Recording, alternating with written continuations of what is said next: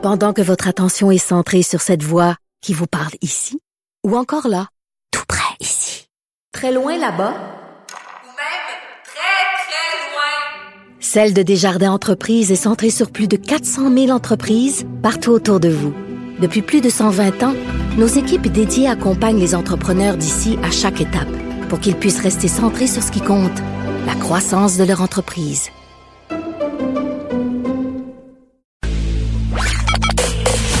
À la discussion. Appelez ou textez le 187 Cube Radio 1877 827 2346.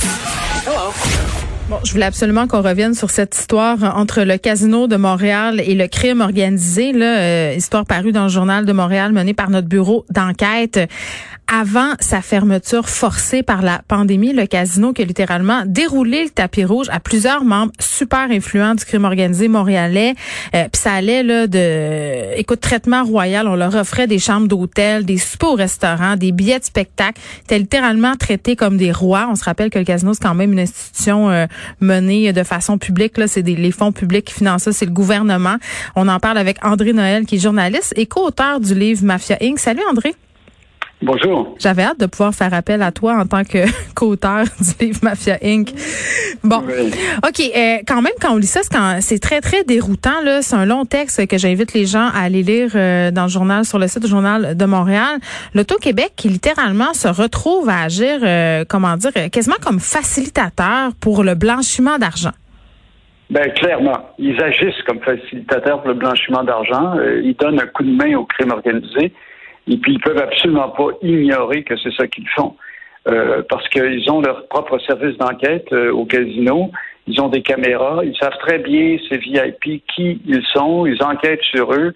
Alors, euh, je veux dire, il n'y a absolument aucune, absolument aucune excuse. Puis en plus, c'est une récidive parce que c'est pas la première fois que ces histoires-là sortent dans les médias ou Mhm. sortent dans l'espace public. Euh, on, on se souvient de l'opération euh, Colisée, euh, en fait en 2006, quand des arrestations massives se sont faites parmi les membres du clan Risuto, la Mhm. mafia sicilienne, donc notamment de Rocco Solecito, qui était le gérant du Consenza, le quartier général de, de la mafia à Montréal, sur la rue Jarry, dans l'Est, Saint-Léonard. Euh, donc, euh, parmi ces, les dirigeants du, de, de la mafia, il y avait le lieutenant Francesco Del Balzo, dont il est encore question dans le Journal de Montréal aujourd'hui. Mhm. Mais il faut savoir que ça avait été révélé dans les documents donc déposés par la GRC. Euh, Del Balso était inscrit au club des joueurs à vie euh, du, euh, du casino de, de Montréal. Euh, il y avait même un, un, un numéro comme de, de VIP. là. Euh, C'était le numéro 71 35 1. Alors, euh, c'est quand même euh, hallucinant d'apprendre, et puis je peux vous en parler un petit peu plus de, ce qu'il faisait, si on a le temps. c'est qu'un des gros problèmes, évidemment, pour la mafia, c'est qu'ils se retrouvent avec des masses d'argent euh, liquide euh, qui vient du trafic de la drogue essentiellement, Ouais. ils ne savent pas quoi faire avec. Ben, C'est très amusant. Excuse-moi, vous Geneviève. Ben non, mais tu faisais euh, référence à, à Del Bazo, là, juste pour qu'on qu'on se fasse une idée. euh, euh, Oui. Tu dis la mafia a accès à des quantités phénoménales d'argent, doit blanchir cet argent-là. Là. Cet homme-là euh, a joué presque 8 millions euh, en quelques Exactement. années. Un autre euh, dont il est question dans l'article du journal, Stefano euh, Solicito, 2,5 millions entre 2014 et 2015. Je veux dire, pas du petit change, là. Pendant que votre attention est centrée sur cette voix qui vous parle ici, ou encore là, tout près ici, très loin là-bas, ou même très, très loin, celle de Desjardins Entreprises est centrée sur plus de 400 000 entreprises partout autour de vous. Depuis plus de 120 ans, nos équipes dédiées accompagnent les entrepreneurs d'ici à chaque étape pour qu'ils puissent rester centrés sur ce qui compte, la croissance de leur entreprise. Mais exactement. Puis c'est d'ailleurs amusant de voir que c'est Solicito, je pense, qui arrive à un moment donné, puis il s'est refusé de- d'utiliser ses billets de banque parce que les billets de banque sont moisis. Ou brûlé. Alors, c'est- c'est- D'ailleurs, ça, c'est, c'est- ça montre, c'est un petit détail qui montre la difficulté pour le crime organisé de blanchir son argent. Il se ramasse avec des, des monceaux, des montagnes de, billets de banque de, de 20 dollars, 100 dollars, puis il n'y a pas si longtemps, même des billets de 1000 dollars parce que ces billets-là étaient euh, à cours légal. Finalement, ça a été interdit. Mais euh, je me souviens d'avoir lu un livre, un très bon livre qui s'appelle La pièce de Claire Sterling sur la mafia dans le monde. Et puis, ils avaient trouvé, la police britannique avait trouvé dans un entrepôt à Londres un bundle, un, vraiment un, cube de mètre, un mètre cube de, de, de, de billets de banque qui moisissait. Alors, c'est un réel problème pour le crime organisé. Quoi faire? Ils ne peuvent pas arriver avec des... Ils l'ont fait déjà, arriver avec des poches d'argent à la banque, mm. euh, notamment la banque d'épargne, ça s'était fait.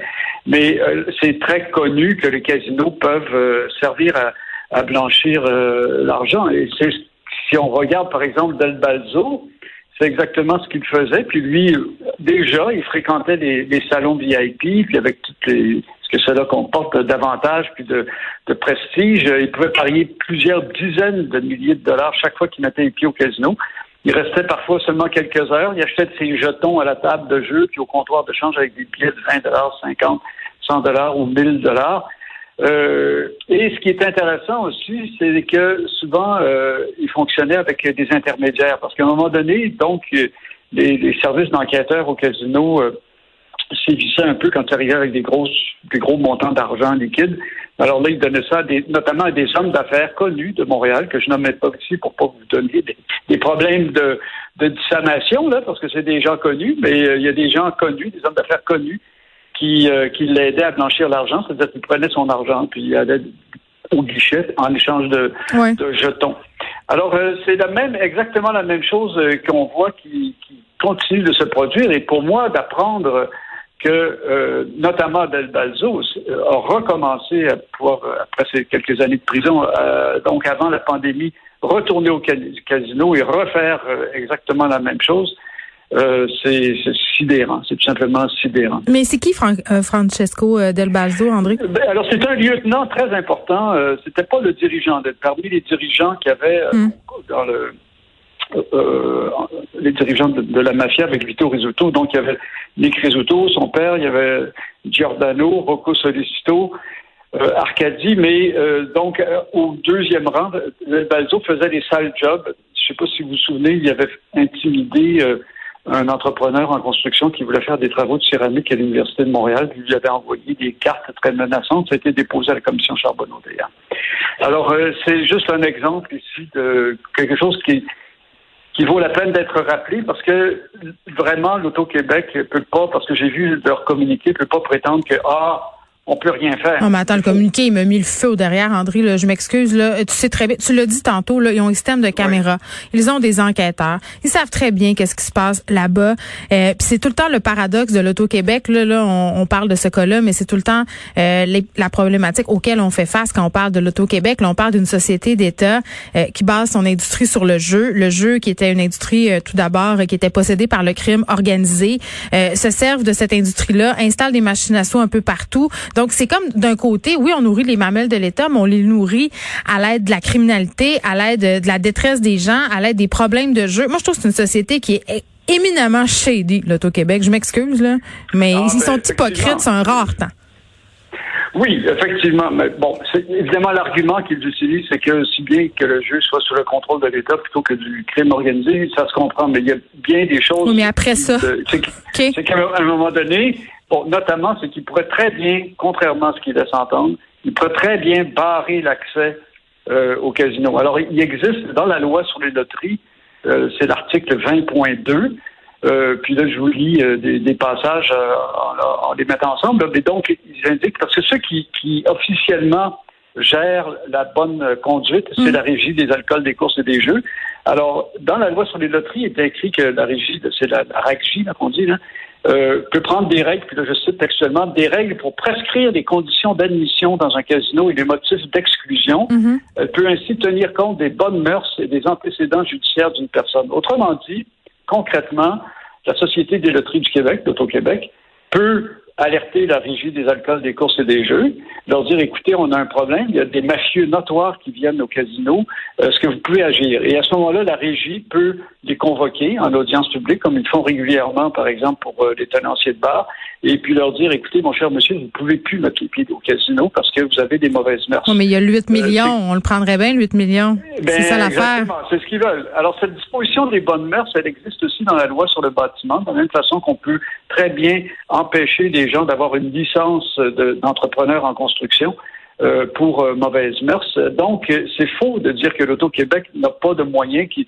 eh bien, ils font parce que de la façon dont tu parles, c'est ah ben nous on, on prévient des autorités qui s'occupent du blanchiment d'argent, essentiellement ce qu'on appelle le CANAF, là, qui est l'organisme euh, fédéral qui euh, qui euh, surveille la question du blanchiment d'argent. Mhm. Donc c'est une mais euh, c'est pas juste l'Auto-Québec ici qui, qui est responsable de cette nonchalance euh, envers de, l'État, je dirais, envers le crime organisé. Non, puis quand même, euh, on peut lire euh, à leur défense dans, l'article du journal de Montréal que justement des enquêteurs du casino ont levé des drapeaux rouges, euh, ont interpellé par exemple euh, des banques. Il y a des banques aussi qui ont dit, écoutez, là, ça c'est suspect, ces transferts d'argent là sont suspects, mais on dirait qu'à partir du moment où on a dit ça, il se passe plus grand chose et ces gens-là peuvent continuer à aller au casino pour faire leurs affaires. Là, Stéphano Solicito a joué 67 heures 45 minutes pour 893 850 dollars, André. Oui, oui, euh, c'est clair, c'est clair. Mais ça dénote effectivement une nonchalance de l'État canadien, puis des fois on peut même soupçonner plus que de la nonchalance dans certains cas. Mais de la complaisance. Je pose une question, Geneviève, une complaisance, c'est ça? Comment ça se fait que la mafia puis les Hells Angels ne sont pas des organisations illégales? Ben, c'est un peu incompréhensible, en effet euh, euh, non, euh, puis moi, j'avais posé la question à Mme Charbonneau quand j'ai travaillé à la commission. J'avais dit, Mme Charbonneau, comment ça se fait que c'est pas illégal? Puis elle m'avait regardé avec des grands yeux, puis elle dit, ben oui, effectivement, comment ça se fait que c'est pas illégal, ces organisations-là? Parce qu'il y en a des organisations illégales au Canada. Alors, depuis les attentats du 11 septembre, il y a une soixantaine d'organisations dans le monde qui ont été déclarées illégales. Euh, et puis, je suis pas en train de dire qu'elles ne devraient pas l'être, mais parmi ces 60 organisations, on trouve par exemple le Hezbollah, qui a une existence tout à fait légale au Liban, hein, qui participe au, au gouvernement libanais. Je suis pas en train de faire la propagande du Hezbollah, là. je suis pas en train de dire que c'est une bonne organisation. Je suis en train de vous dire que cette organisation a une existence légale ailleurs, et ici, donc, elle est illégale. Même chose pour le Hamas, qui euh, est finalement qui, qui dirige le gouvernement dans la bande de, de Gaza, ou encore euh, les, euh, le, le parti, ça c'est plus surprenant, le parti des travailleurs du, du, euh, du Kurdistan, le KKK, le PKK, excusez-moi, le KKK. Le KKK, c'est autre chose. oui, c'est autre chose. Euh, en, en Turquie, qui est un parti, euh, ma foi, bien des gens disent qu'il se bat avec euh, énergie pour euh, la défense des, des Kurdes euh, en Turquie, qui méritent effectivement d'être défendus. Alors, si ces organisations-là, qui ne posent à peu près aucune menace au Canada, euh, parce qu'on parle pas d'Al-Qaïda, on parle d'autre chose. Euh, si elles sont interdites euh, ici, comment ça se fait que la mafia et les Hells Angels et autres organisations criminelles ne sont pas interdites? C'est comme assez incompréhensible, effectivement. Ben, on jase, euh, on sait pas pourquoi, mais on sait que ces organisations-là ont le bras long. On sait que ces organisations-là investissent l'argent aussi dans des pans dans des pans légales de notre économie. Tu sais, c'est un, un sac de nœuds cette histoire-là. Puis l'histoire du casino quand même euh, soulève beaucoup de questions. Tu sais, tu parlais de nonchalance, moi je parlais euh, de complaisance, mais il faut se soucier de la présence de ces gens-là euh, au casino, mais peut-être aussi dans d'autres secteurs justement. Tout à fait. Et c'est ça qui est la grande inquiétude. En fait, c'est une des raisons même pour lesquelles la commission Charbonneau avait été créée. Ben oui. Il y a eu une infiltration du crime organisé dans l'industrie de la construction et même parfois à- au niveau de public, c'est-à-dire par exemple des relations avec euh, des fonctionnaires euh, dans les municipalités et même euh, parfois au gouvernement. Alors euh, effectivement, euh, c'est pas juste au casino que ça se joue. Je dirais, on voit actuellement des, des, des, des hommes d'affaires très connus, encore une fois que je ne nommerai pas pour pas vous, amener des, des, pa- des paquets de poursuites en diffamation parce qu'ils sont extrêmement puissants mais qui investissent des, de, de très nombreux secteurs de l'économie. Et ce que ça fait, c'est que comme ils ont accès à, de l'argent facile, de l'argent sale, ça fait une concurrence déloyale aux hommes d'affaires euh, honnêtes qui, eux, doivent euh, travailler fort pour pouvoir euh, avoir l'argent qui leur permet d'investir et, mm. et, de se développer. Alors, c'est ça pose un réel problème pour l'économie, en fait. Oui, puis quand on sait que le Casino de Montréal est capable de barrer une petite frappe qui a fait un peu de prison pour des vols, mais qui on barre pas des mafieux qui investissent des millions, je pense qu'on est capable de comprendre qu'est-ce qui est en train de se passer ici. André Noël, merci beaucoup. Très bien, merci. Bonne journée.